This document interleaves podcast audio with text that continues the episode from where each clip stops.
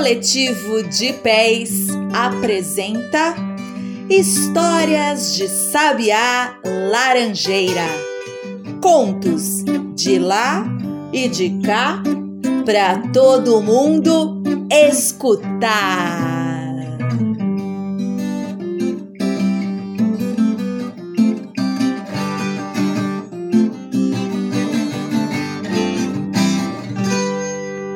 E agora, hora da história.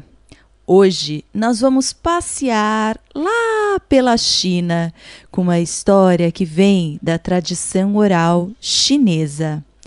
A Casa de Porcelana Azul.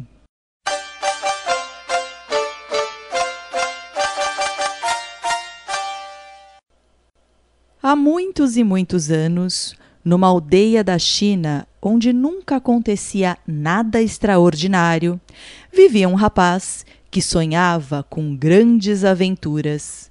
Chamava-se Xiang. Era valente e tinha espírito aventureiro, mas não tinha nenhuma oportunidade para realizar grandes proezas emocionantes. Até que um dia ouviu alguém comentar: "Estão acontecendo coisas incríveis na Casa de Porcelana Azul." Na roda de amigos, outros também sabiam. Dizem que uma família de gênios se mudou para lá. Na mesma hora, Xiang resolveu: "Então eu vou até lá fazer uma visitinha a eles." Na verdade, não acreditava muito em gênios, fadas, nem outros seres fantásticos, porque nunca tinha visto nenhum.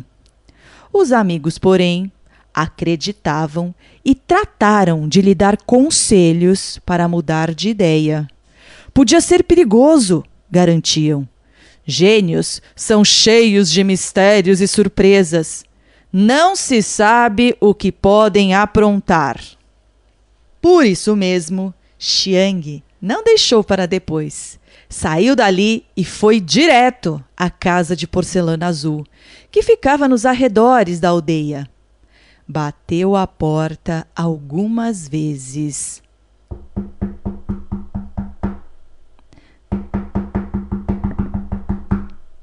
Mas de início, ninguém abriu. De repente, com um rangido, as duas pesadas folhas de madeira entalhada giraram nos batentes e a porta dupla se abriu sozinha, revelando uma antessala pela qual Xiang passou e se viu num amplo salão limpíssimo e quase vazio. Tinha apenas uma mesa e um sofá macio diante dela. Mesmo sem ver ninguém, Xiang cumprimentou. "Obrigado por me receber, gentil senhor. Vim lhe fazer uma visita de cortesia e boa vizinhança." No centro da sala, uma voz lhe respondeu, convidando-o a se sentar, enquanto apareciam do nada duas cadeiras, uma em frente à outra. Em seguida, chegou assim, flutuando, ao seu lado, uma bandeja vermelha com duas xícaras e um bule de chá, que se ergueu sozinho e serviu a bebida ao rapaz, tranquilamente. De gole em gole, ele tomou o que lhe serviam.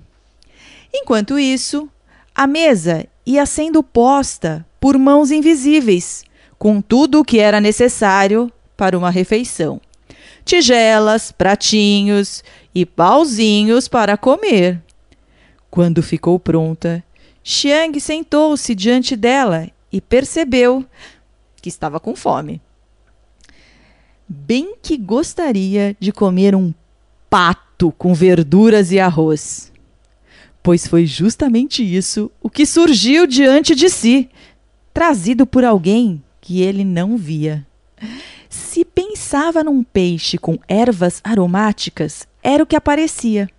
E assim, até a maçã caramelada da sobremesa se deliciou com uma refeição inesquecível, em que tudo o que imaginava lhe era servido, sem que precisasse dizer nada. Ao final, quebrou o silêncio. Meu gentil anfitrião desejava muito agradecer-lhe por essa magnífica acolhida. Poderia me dizer seu nome? Para eu saber a quem devo dar graças e elogiar quando sair daqui e quiser gabar toda a sua fidalguia? A voz respondeu: o nome da minha família é Hu, mas como esse é o nome pelo qual meu pai foi conhecido e antes dele meu avô, meu bisavô e todos os antepassados também foram chamados assim, acabei ficando conhecido como o jovem senhor Hu. Xiang queria saber mais coisas, porém achou que não seria educado ficar fazendo perguntas. Com uma reverência, despediu-se e foi embora. Na aldeia, quando contou aos amigos o que lhe ocorrera, ninguém acreditou. Até começaram a rir dele. Então, resolveu não falar mais no assunto. Mas passou a voltar à casa de porcelana azul, onde a cena sempre se repetia, com uma única diferença. Embora jamais conseguisse ver as feições do seu anfitrião, os dois passaram a conversar muito. Eram momentos muito agradáveis. Falavam de poesia, de música, das belezas do mundo, de sonhos. Xiang foi percebendo que o jovem senhor Hu não era apenas muito bem informado, mas também alguém de muita cultura e sabedoria. Passou a admirá-lo cada vez mais e um dia lhe perguntou: meu caro senhor Hu, o amigo diz que é jovem e sua voz é mesmo de um rapaz. Mas sabe tantas coisas e é tão sábio que isso me surpreende. Poderia me dizer quantos anos tem? Eu não sei bem, foi a resposta. Há muito tempo deixei de contar. Deixa eu fazer as contas. Bom, devo estar beirando uns 1000 anos. Xiang se espantou. Se espantou tanto que até engasgou. Quando saiu dali, não resistiu e comentou o fato na roda de amigos lá na aldeia, contando que continuava a ir na casa de porcelana azul e falando em seu misterioso anfitrião. Mas aí mesmo é que todos zombaram muito de Xiang. Chamaram-no de mentiroso, riram dele. O rapaz ficou furioso e voltou lá na casa do jovem senhor Hu, que se surpreendeu ao vê-lo regressar assim em tão pouco tempo. Senhor, pediu Xiang, meus amigos não acreditam no senhor nem em mim. Será que não poderíamos provar a eles que eu não estou mentindo? E, ao mesmo tempo, fazer um bem ao povo da aldeia? O que você sugere? Perguntou a voz. Pensei numa coisa. Lá do outro lado da aldeia mora uma velha feiticeira que vive de enganar os pobres. Sempre que alguém adoece, ela aparece e promete curas milagrosas em troca de dinheiro e presentes. Desesperadas, as pessoas dão o que ela pede. No início, o doente até que melhora. Mas depois, quando a família não tem mais nada a lhe dar, ela some e deixa todos no desamparo. E quem não concorda em recebê-la, enfrenta castigos terríveis. Por isso, todos acabam cedendo. Seria ótimo se o senhor pudesse me ajudar a vencer essa bruxa. Sei quem é ela, disse a voz. O seu pedido é bom e justo, por isso vou ajudá-lo. Ouviu-se então o barulho de alguém batendo palmas, como se desse uma ordem. No mesmo instante, as portas da rua se abriram e diante delas estava um magnífico cavalo branco todo equipado. Xiang montou o animal e saiu a galope em direção à casa da feiticeira. No caminho, percebeu que seus trajes se cobriam de minúsculos grãozinhos de uma poeira branca. Fez um gesto assim para espaná-los, mas uma voz suave murmurou em seu ouvido: "Não nos jogue fora. Somos os servos do jovem senhor Hu. Cada grãozinho é um de nós que trabalha para ele. Nós vamos ajudá-lo." Confiante, Xiang cavalgou até a cabana da velha, onde a encontrou mexendo um caldeirão com uma gosma verde fedorenta. Ao ver o visitante, a bruxa interrompeu por um momento o que fazia e ele notou que as unhas dela eram enormes, curvas e sujas, como garras de um animal. "A que devo a honra de tão nobre visita?" perguntou ela, numa voz rouca e debochada. Decidido, Xiang respondeu: "Ouvi dizer que a senhora se arrependeu de ter roubado o dinheiro dos pobres coitados da aldeia e estava querendo devolver tudo. Pois bem, vim ajudá-la a recolher essa quantia e todas as outras coisas que a senhora recebeu injustamente." Ela deu uma gargalhada. "Não faltava mais nada. Está pensando o quê? Que é só chegar aqui assim e ir levando o que é meu? Não tenho medo de ninguém. Vou imediatamente castigá-lo por sua ousadia e transformá-lo em..." Nem deu tempo para saber o que ela pretendia fazer, porque Xiang deu uma palmadinha assim em sua própria roupa e levantou uma nuvem de poeira branca. O pó, que se desprendeu imediatamente, rodeou a velha, foi envolvendo a garganta dela e atrapalhando a sua respiração. "Socorro! Socorro!" gritou ela. "Vou socorrer, mas isso foi para você entender." "Já entendi, me solte!" Xiang fez um gesto e a poeira branca se levantou numa nuvem e voltou a pousar em sua roupa. Assim que se viu solta, a velha começou a se explicar. "As coisas e o dinheiro que eu ganhei foram em pagamento dos meus serviços, por eu ter curado aquela gente. Não vou devolver nada." Xiang deu outro tapinha na sua roupa. Os grãozinhos de pó se desprenderam dela novamente e tornaram a apertar a garganta da feiticeira. "Chega! Chega!" Ai, gemeu ela, quase sufocada. "Chame esses doentes de volta! Eu devolvo tudo!" "Onde está o tesouro?" "Ali, naquela caixa!" mostrou ela, já num fiapo de voz. Xiang abriu a tampa de um baú no canto da sala. Viu que estava cheio de moedas de ouro e prata, peças de fina seda, joias de todo tipo, porcelanas delicadas. Havia ainda uma lista com os nomes das muitas famílias e a relação do que cada uma tinha dado a ela.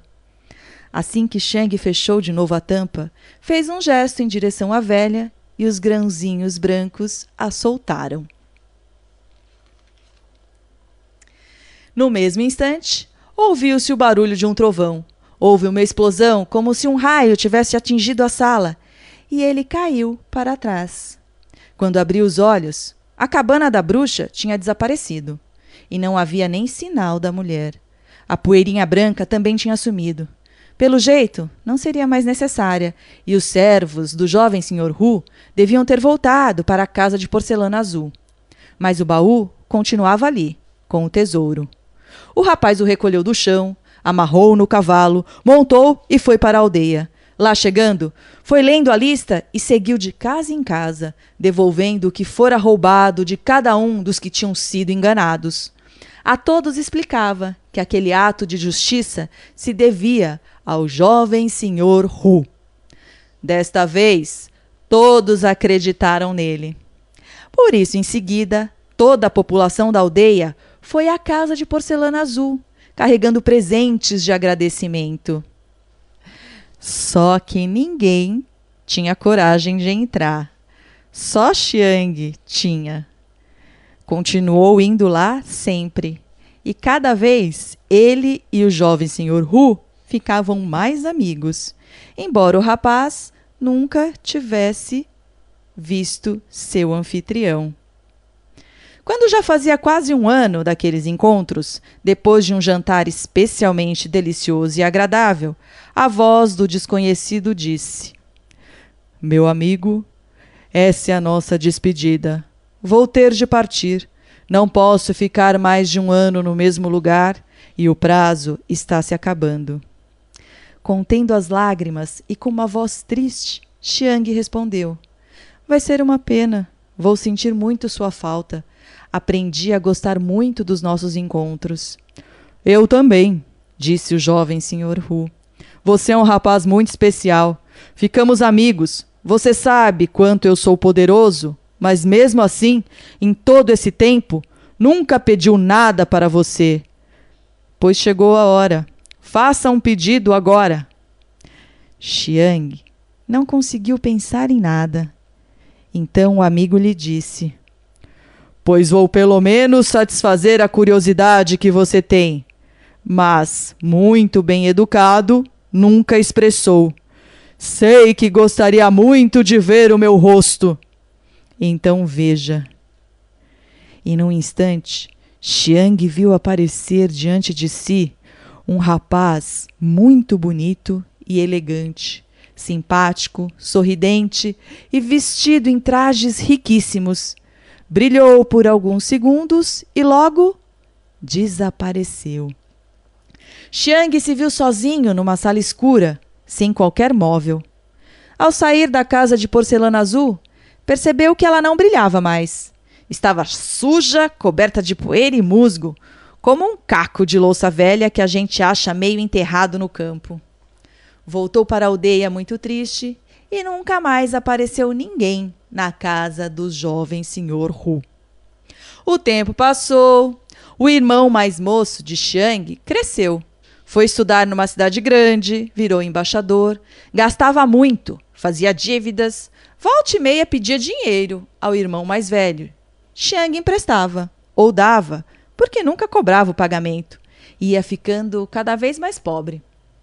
Um dia, que estava se sentindo muito triste, velho e sozinho, resolveu ir visitar o irmão na capital.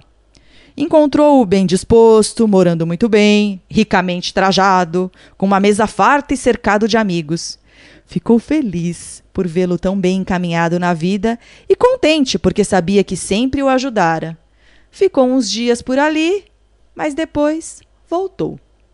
Veio andando pela estrada, meio triste, pensativo. Ia voltar para uma casa vazia e sem amigos, e mal tinha dinheiro para se sustentar. Pois foi numa curva que encontrou um jovem cavaleiro que o cumprimentou e perguntou se podia seguir viagem em sua companhia, pelo menos em parte do caminho, pois estavam indo na mesma direção. Foram conversando e trocando ideias sobre os assuntos mais diferentes.